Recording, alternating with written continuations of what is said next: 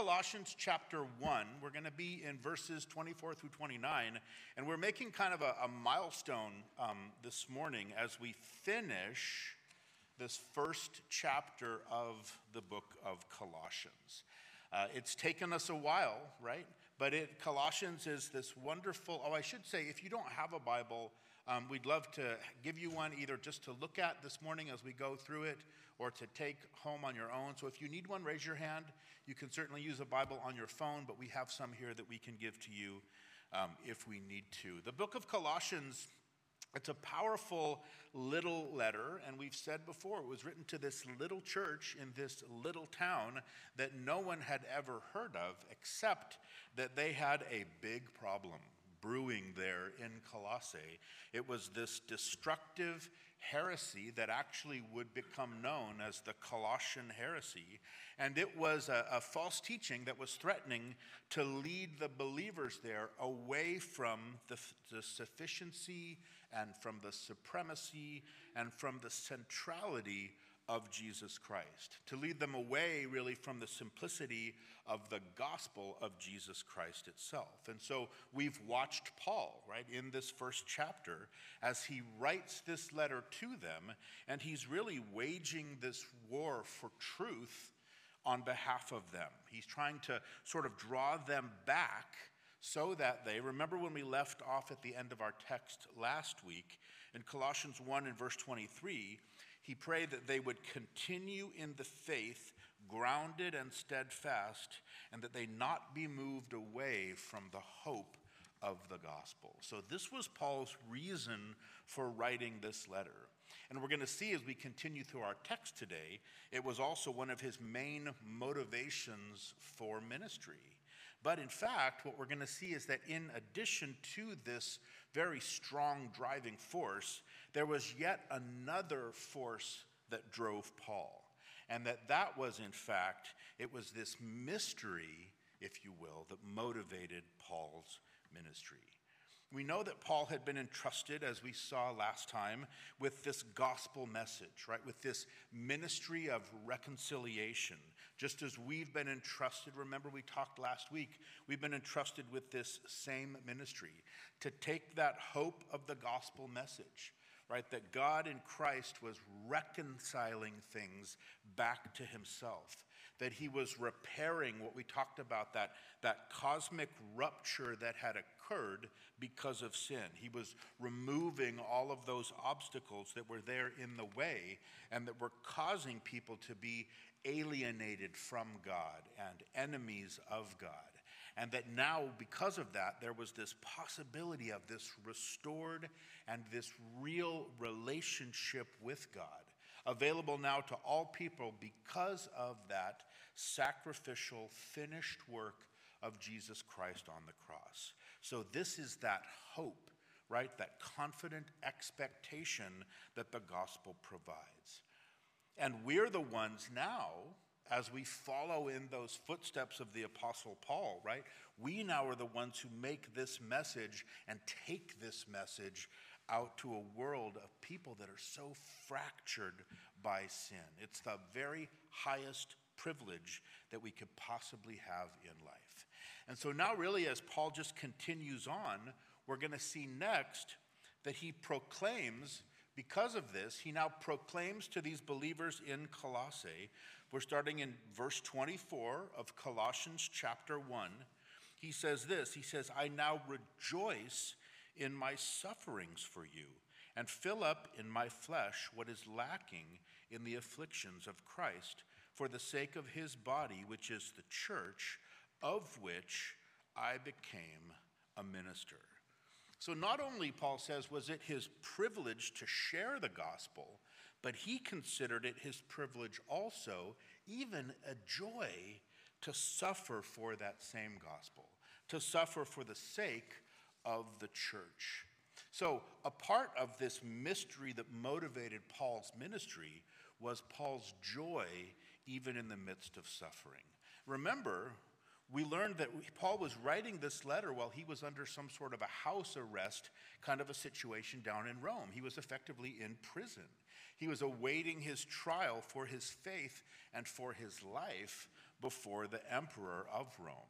And we know from looking at Paul's life that even before this, he had suffered. Remember this list he writes to the Corinthians he says he'd suffered in labors more abundant, stripes above measure, prisons more frequently, death, deaths often. From the Jews, he said, five times he received 40 stripes minus one, three times beaten with rods, once stoned, three times shipwrecked, a night and a day he'd spent in the deep, in journeys often, perils of waters, perils of robbers, perils of my own countrymen, perils of the Gentiles, perils in the city, perils in the wilderness, perils in the sea, perils among false brethren. That's a lot of perils, right, so far.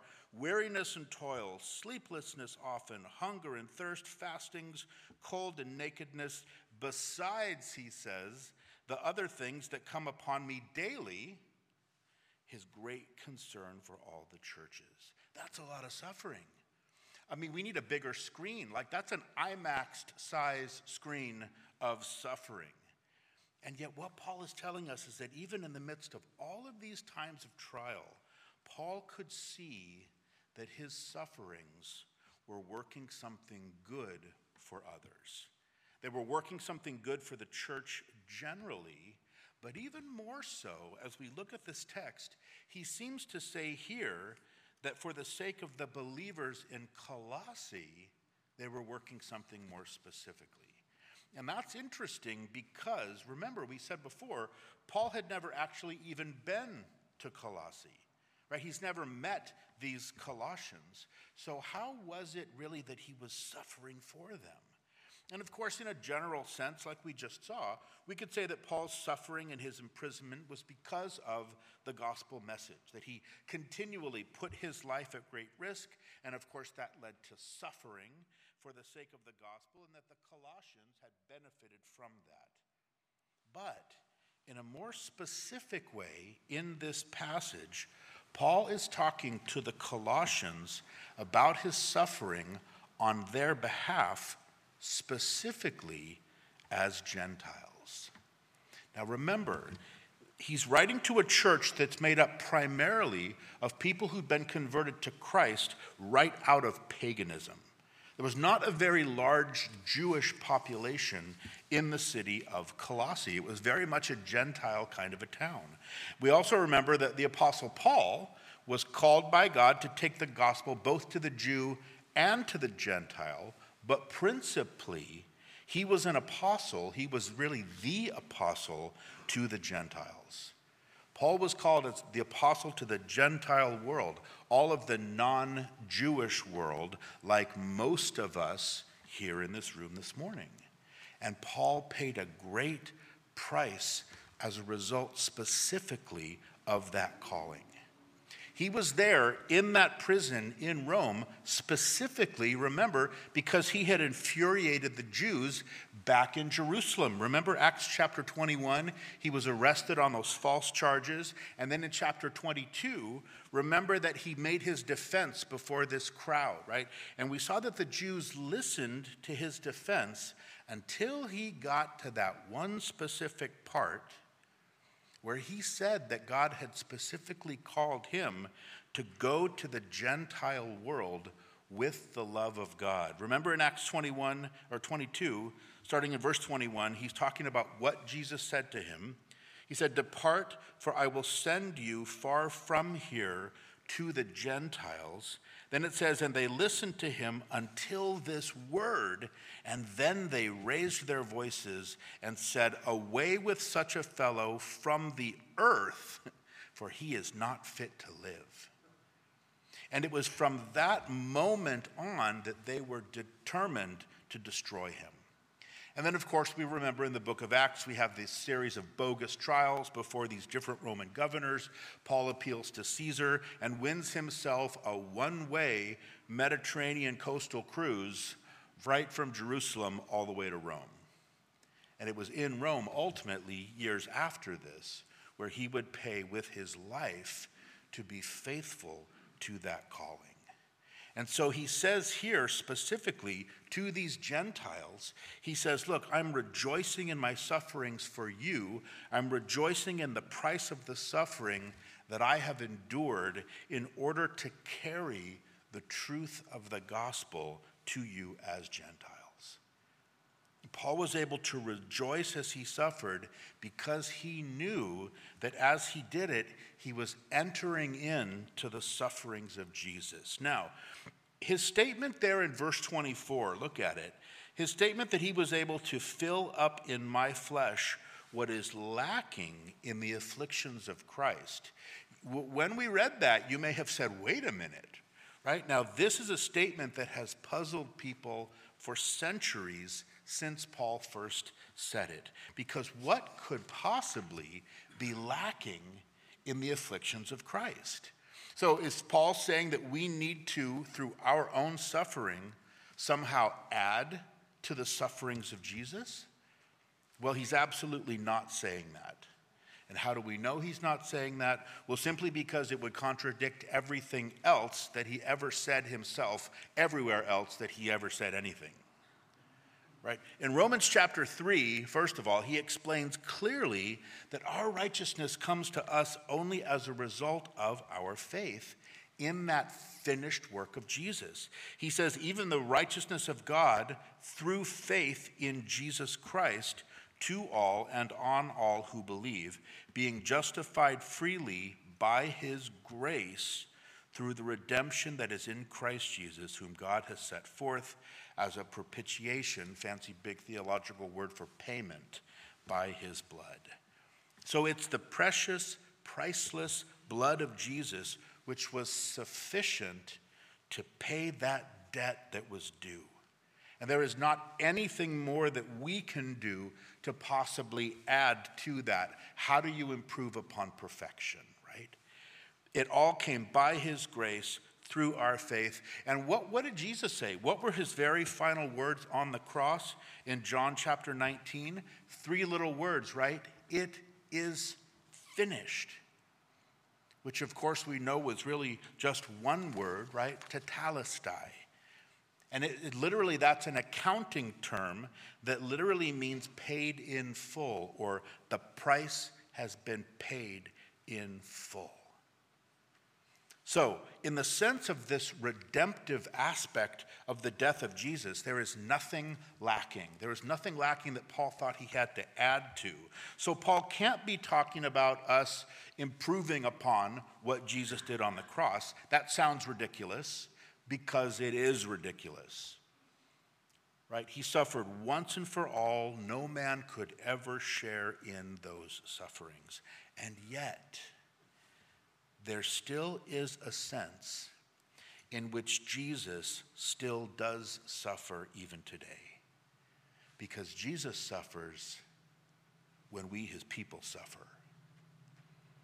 And no doubt Paul had remembered back to his own experience with the risen Christ. Remember there on the road to Damascus, Acts chapter 9, when Paul, or Saul, his name then, the Pharisee, remember he was headed up to persecute and to kill Christians in the city of Damascus. Paul was knocked off of his high donkey. Remember, and Jesus said to him directly, He said, Saul, Saul, why are you what? Persecuting me. So, as much as Paul was persecuting the believers within the body of Christ, he was actually persecuting Jesus Christ himself.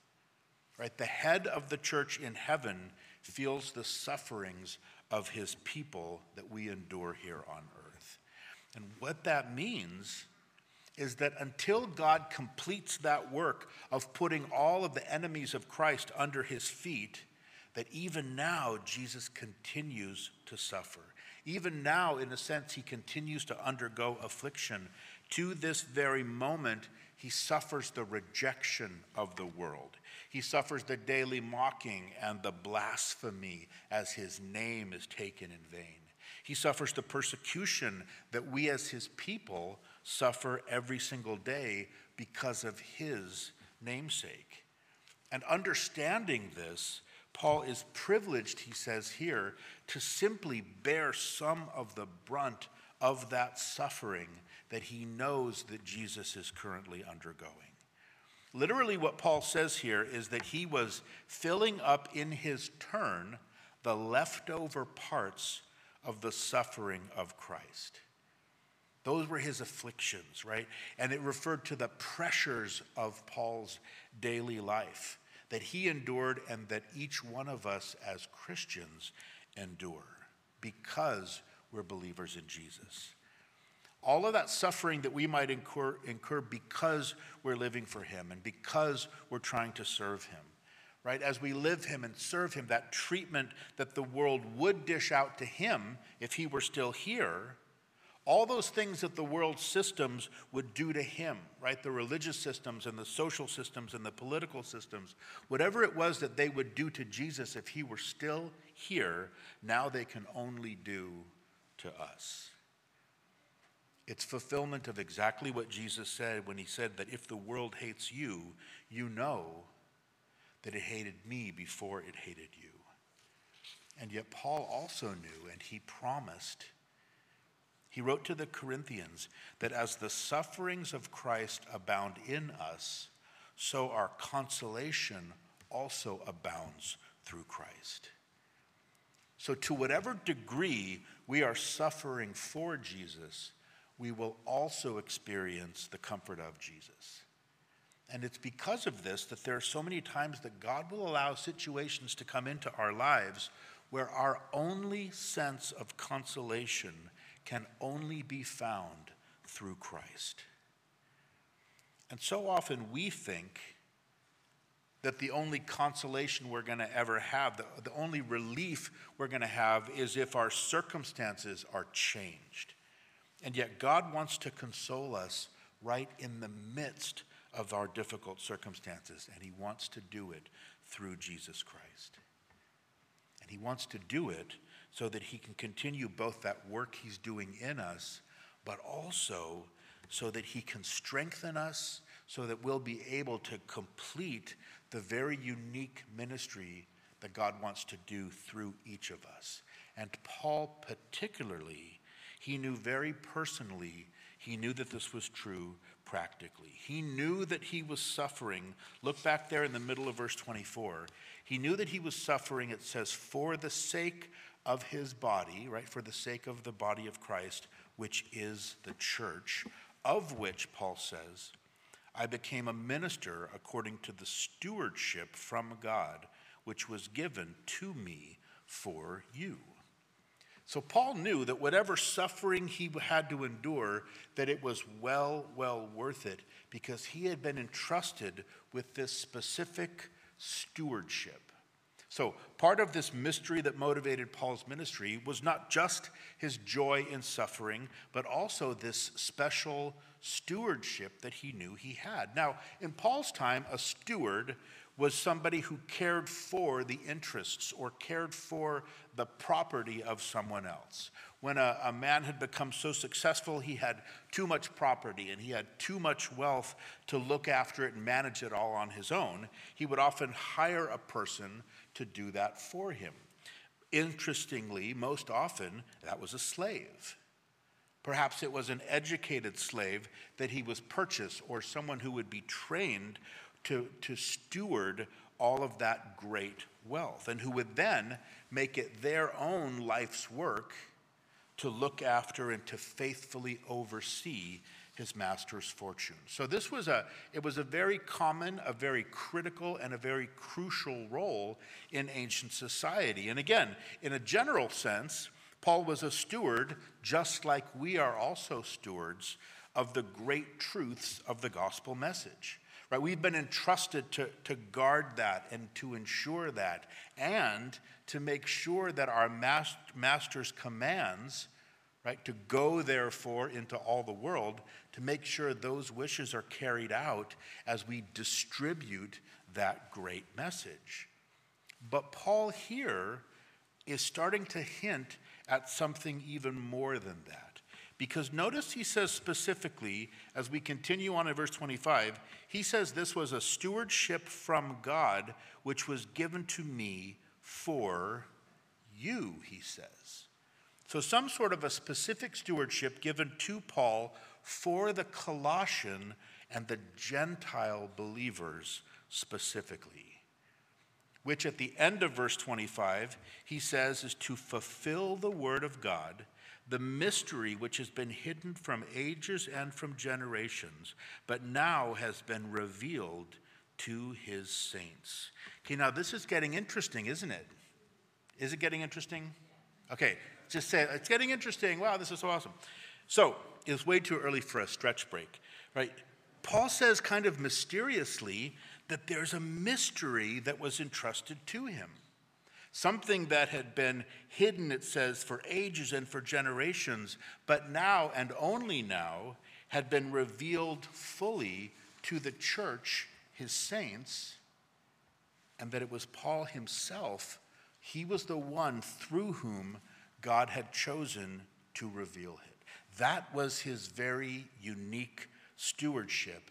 It was the revelation of this special mystery. Now, I think we've mentioned this before, but in the Bible, in particular in the New Testament, when we see that word mystery, it's not talking about something spooky or something scary, kind of the way that we might think of that word today. It's referring to some truth that was not known, but now has been made known, right? More specifically, to some kind of truth which was concealed in the Old Testament but is now revealed in the New Testament, right? It had been hidden from ages and from generations, right? And the greatest of all of those truths is what? It's the gospel itself. Right? God had called this nation of Israel to be his special people. He'd given them this special law, including the, the priesthood and the whole sacrificial system. He gave them this wonderful land, as we've just seen in the book of Joshua. He promised them this king who would one day establish this glorious kingdom and fulfill all of these promises that had been made first to Abraham and then to David. The Old Testament prophets at length talked about this Messiah who would come and who would rule and who would reign, but who would also somehow suffer and even die.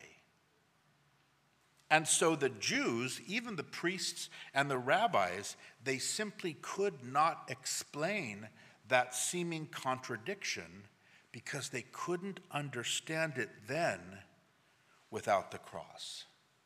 Right? They couldn't understand it without the cross. It was a mystery that the Messiah would first have to suffer before he could enter into glory. It was a mystery that was then made known through Jesus Christ, and it was Paul, in great part, that the Lord would use to reveal that mystery to us, or as Paul says himself, to fulfill the Word of God. Now, the word fulfill has this idea of filling up or to make complete, right? To declare fully or to make known, because it was the Apostle Paul, in a very unique way, who fulfilled the Word of God for us doctrinally.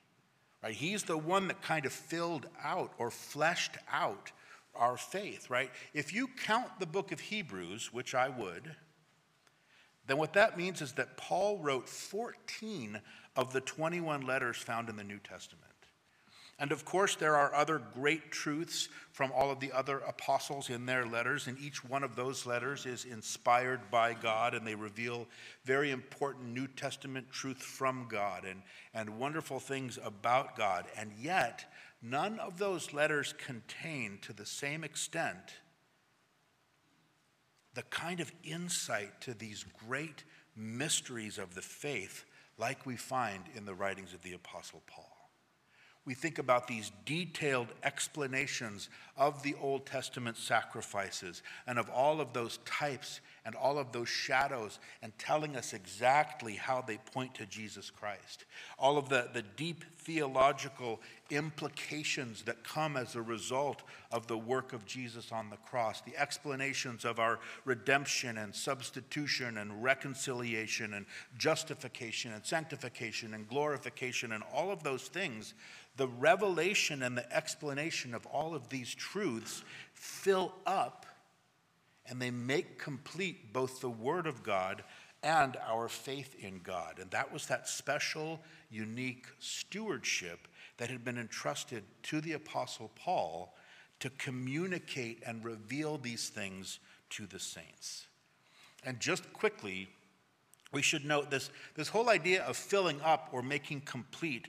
Again, as Paul talks about this idea, he's hitting at the heart of this heresy that was brewing there in Colossae, because these false teachers, remember, they claimed that somehow they had this secret knowledge, and that only they had this secret knowledge, only they had all the knowledge and the complete knowledge. And in fact, they misused the whole idea of that same word mystery, but they talked about mysteries referring to the strange kind of inner secrets of all of their own strange sort of secret religions. And Paul says no to all of that.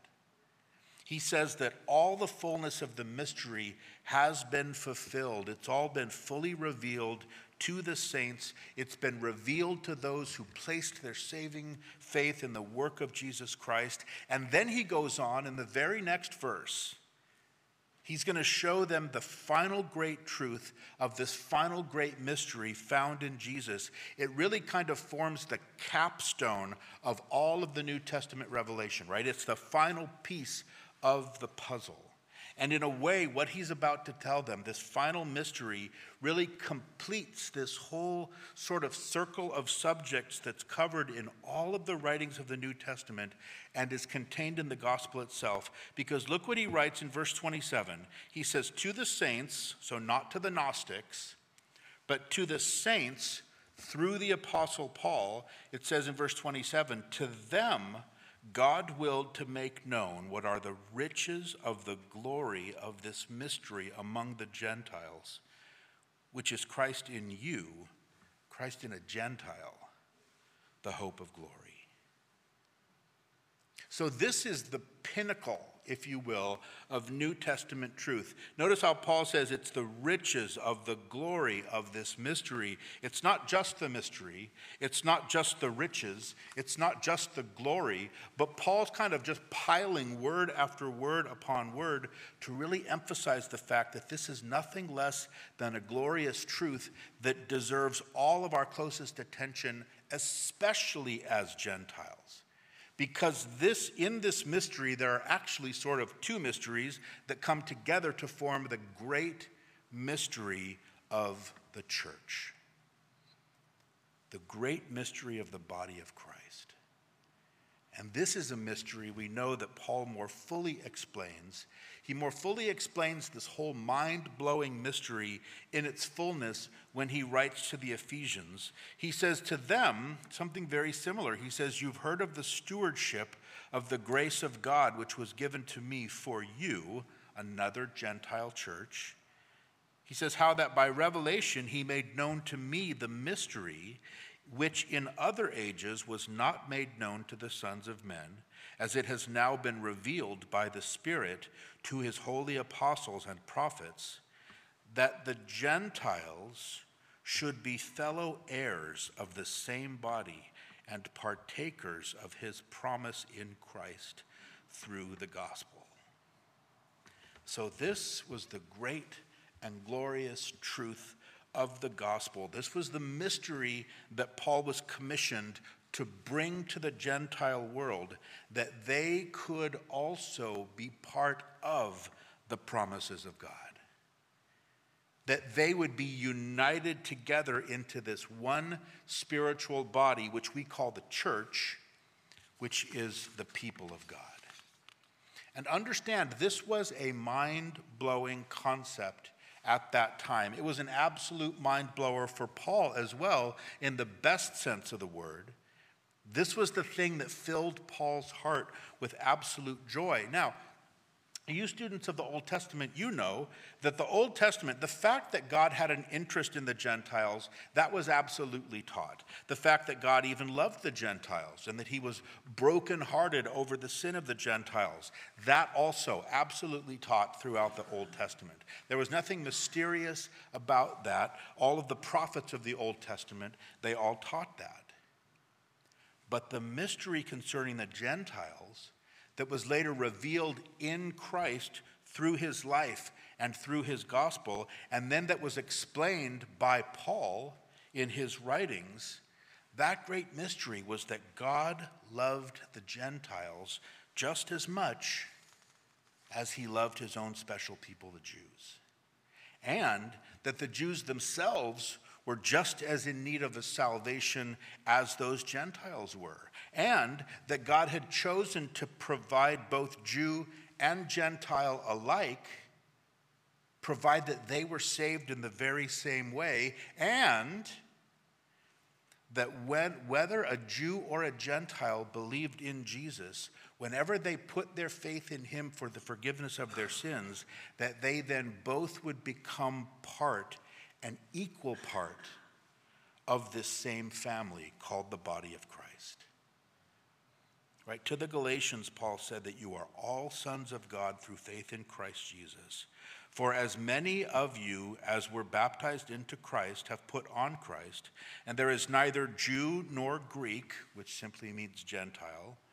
There's neither Jew nor Gentile, there's neither slave nor free, there is neither male nor female, for you are all one in Christ Jesus. And if you are Christ's, then you are Abraham's seed and heirs according to the promise. That's the thing that absolutely fried the Jews, right there that God would first of all save the Gentiles, then that they would be a part of his promises in the very same way that the Jews themselves were. That these Gentiles now would somehow be Abraham's seed and heirs according to the promise. Because the Gentiles to the Jews, they were like dogs right? Because the Jews looked at the Gentiles and they said, those people simply live on the level of a dog. Right? So their own rabbis and the religious leaders actually called them Gentile dogs. Because they just, you know, whatever it was that their flesh told them to do, that's what the Gentiles did. And so this just got into the mindset of the Jews for centuries and centuries and centuries. And so it was this incomprehensible thing that God would be willing to not only save a Jew and a Gentile in the same way, but then begin to now unite them and make them equal members into some sort of the same family. And then, on top of all of that, for these Gentiles, right? The great glory of this mystery. Look at the end of verse 27 again, uh, talking about the riches of the glory of this mystery among the Gentiles, which is Christ in you. Christ in a Gentile, right? Messiah in a Gentile, the hope of glory. That God the Holy Spirit would be willing to indwell even a Gentile. Right? To come and to live in them at the moment of their conversion. Right? To regenerate them and to empower them and to dwell inside of them. It was just what Jesus promised in John 14. He talked about the Spirit coming, the Spirit of truth, and he says that he dwells with you and that he will be in you right? Or Paul wrote to Titus, he talks about his mercy that saved us through the washing of regeneration and the renewing of the Holy Spirit, right? The Holy Spirit of Jesus himself dwelling in a Gentile to renew and to regenerate and to give new life. Now, most of us, as we said, we're Gentiles. And so we just don't really get this. I can tell by the looks on some of your faces. Why does he keep talking about this? this? Right? This is not such a big deal. But why would this be so incredibly unthinkable to the Jews? Because as Gentiles, we come to know the Lord and we say, Yes, I realize I'm a sinner. I believe that Jesus died for my sins. I want to be forgiven of those sins. And we are. And it is an absolute miracle. Amen? And we get all of that, sort of. But we really don't. Because we haven't, like the Jews of the Old Testament, like the Jews who would have been reading Paul's letters for the first time, we had not been steeped our entire lives in the holiness of God. Just steeped in, you know, the, the Ark of the Covenant, you know, above which the very presence of God, the Shekinah glory of God, dwelt among his people there in the tabernacle first and in the temple later.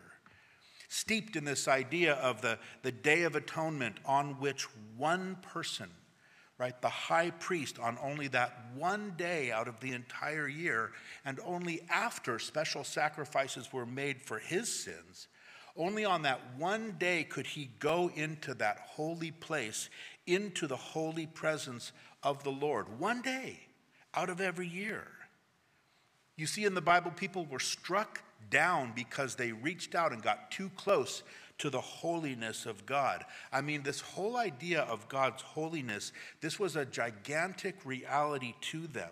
They had a, a, a, deep appreciation for it, they had an awe and a reverence of it. And then Jesus comes along and he comes onto the scene and he starts talking to sinners about the fact that they could be reborn of God.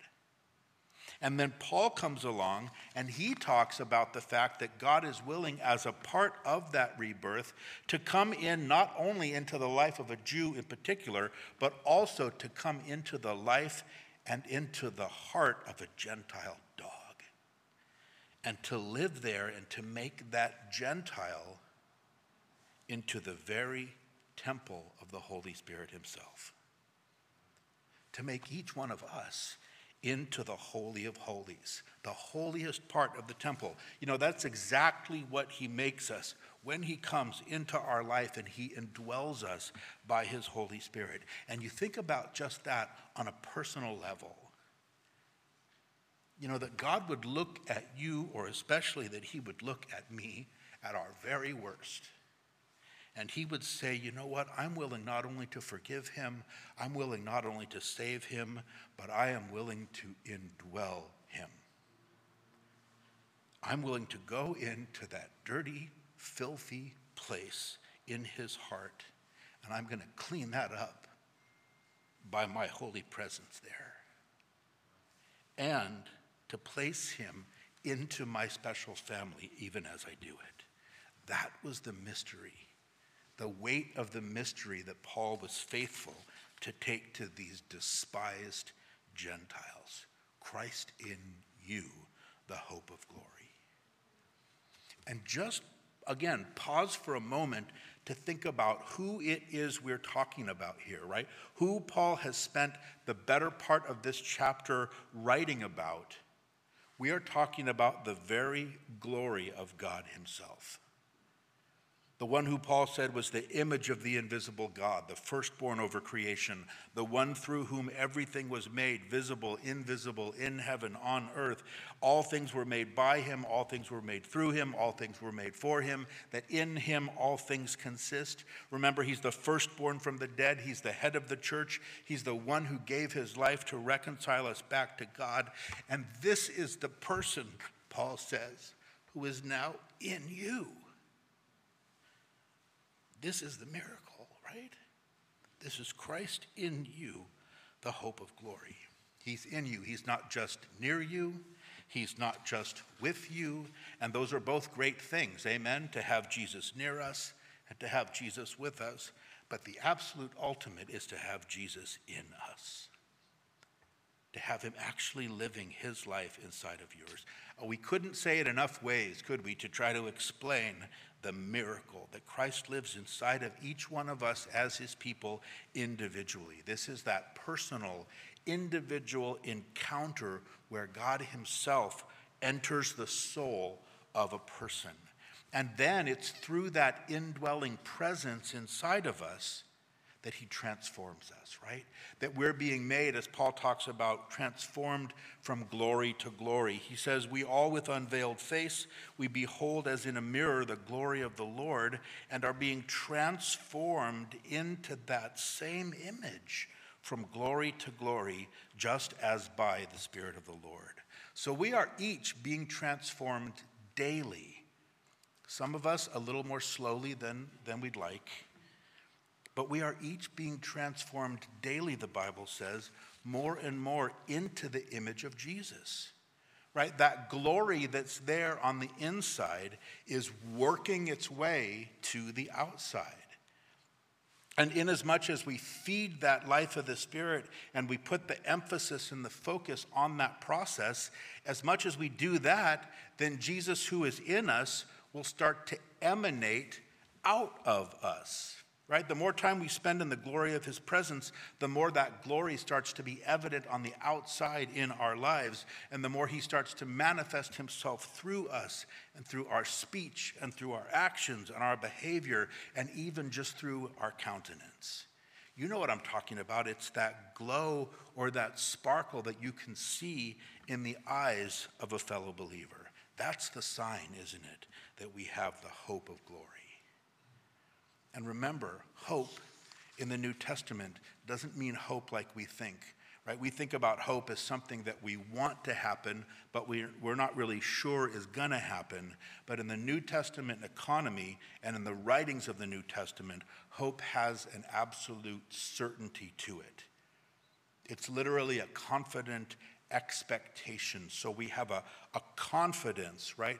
Christ in you the hope, right? The confidence of glory.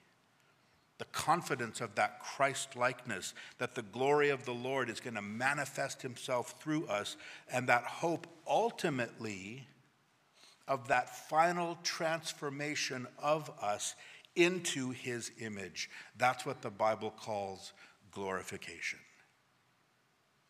Right, so we're saved right? Which is actually one thing, but it's a three part process, isn't it? We've been justified. That's our position now in Christ. We're being sanctified, right? That's the process by which we're becoming more holy, that where that glory is working its way to the outside. And someday, eventually, we will be glorified fully in heaven. So, how do I even know I'm going to make it to heaven? Well, because that's where glorification actually occurs. And Christ in me is the hope of that. It's the confident expectation that that is precisely where we're headed. So, the hope of glory means the confidence of that glory, that He dwells inside of me, and I have absolute confidence and total assurance that heaven is in my future because of Jesus. And so Paul now, he sums up this whole thing, right? You said amen before. Wait till you get to this part, right? The mystery that motivated Paul, he had this joy in suffering, he had this special stewardship, he had this mystery that he was revealing.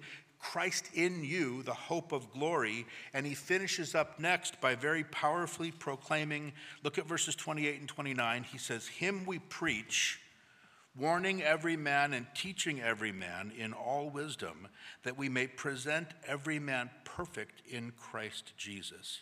To this end, he says, I also labor, striving according to his working, which works in me mightily. So the Apostle Paul knew that he had a God given calling on his life and a God given responsibility in his life as a leader and as a teacher of God's people. He says to present every man perfect in Christ Jesus. He knew that one day he would stand before the Lord and give an account of his faithfulness to that calling and to that particular stewardship, how it was that he carried out that task. In Hebrews chapter 13, it speaks of pastors and teachers, and it says that they watch out for your souls as those who must give account. And can I just tell you that that is a heavy responsibility? Right? To present every man perfect in Christ Jesus. Perfect, I can barely worry about myself, right?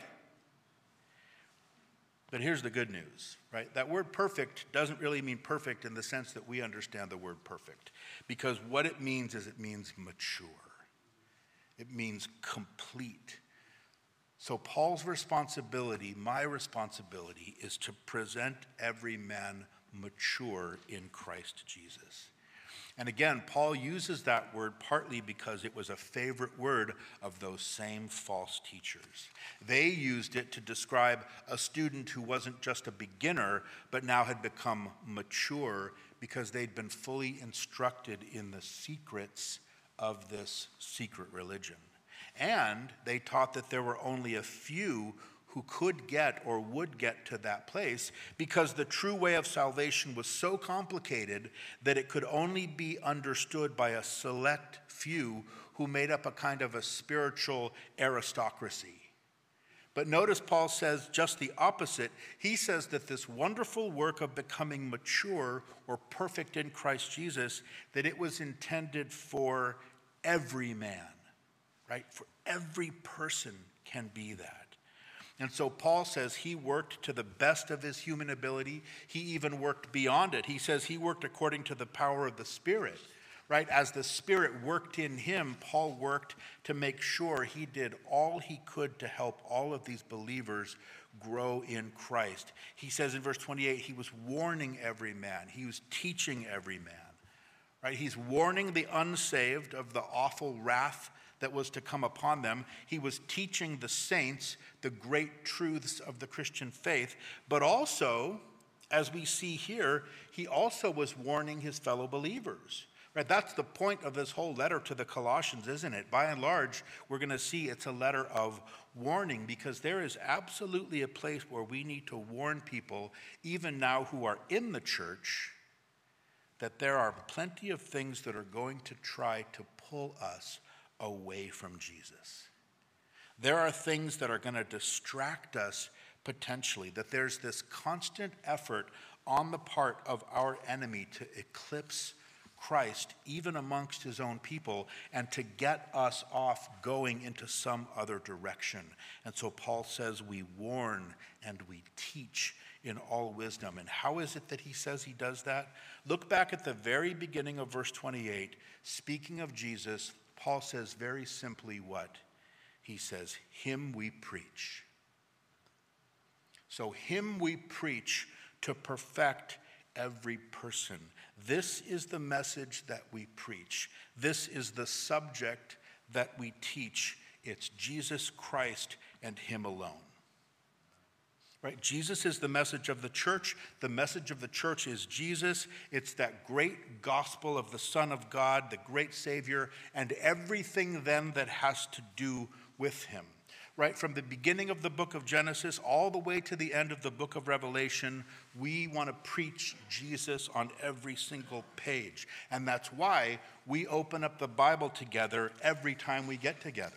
That's why we go through the Word of God, because we believe that God's Word, Hebrews 4, is living and powerful. We believe that it's sharper than a two edged sword. We believe that it pierces to the dividing of the soul and the spirit. We believe that it's a discerner of the thoughts and the intentions of the heart.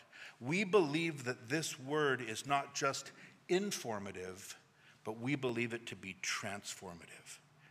And so we give our attention to the teaching of it and, of course, to the living out of it, because this alone is the message that we need to be preaching. But listen, I'm going to say what I'm about to say, not to be critical, but I'm going to say it because I believe it's crucial. Because I can tell you right now that there are lots of churches all across the land. They are preaching but they're not preaching Jesus Christ.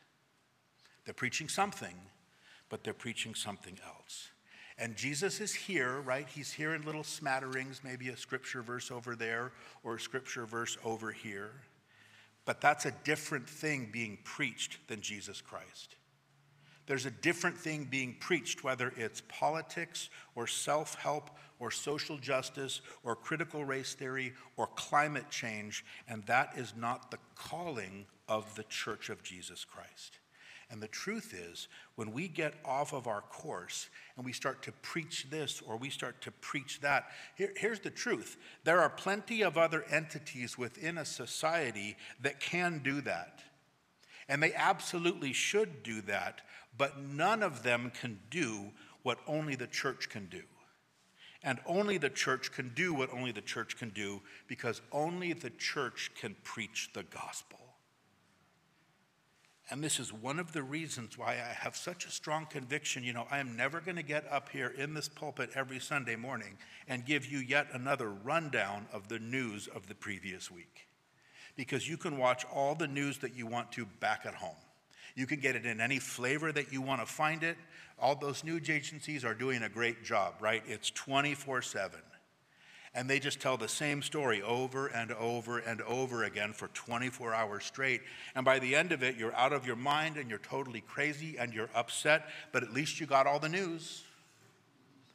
But what you didn't get was the good news because they are not telling you the gospel. They're not telling you about Jesus Christ. They're not telling you about the hope of heaven. They're not telling you what the church is supposed to be telling you. And yet, there's parts of the church today that seem to be confused and think that we've become a news outlet and that we're just here to somehow regurgitate what it is we heard on the news and tack a Bible verse somewhere onto the end of it. And it's a tragedy and it flies in the face of what Paul said here that he did. He said, Him we preach we preach Jesus. Of course, there are things in preaching him that we are, are going to cause us, we're going to have to address some cultural issues, but we will always address them through the lens of the gospel, or we might more probably address them in the e bulletin, right? Something like that. But on a Sunday morning, that is reserved for the gospel of Jesus Christ because this is a place where Christ is preached, because to do anything less than that is to degrade this pulpit and the purpose of the church itself. We have this whole Bible, don't we? 66 books written by 40 different authors over 1,500 years on three continents in three different languages with no contradictions and one central theme, and that's Jesus Christ. And it's Him that we preach. Christ in you, the hope of glory. Because really, what better message could there possibly be? What more important message could there possibly be? What more critical or timely message could there possibly be for our world in this moment in our culture than that message? And we need to be faithful to that stewardship which we've been entrusted, right? Christ in you, the hope of glory. That's it. That's the mystery.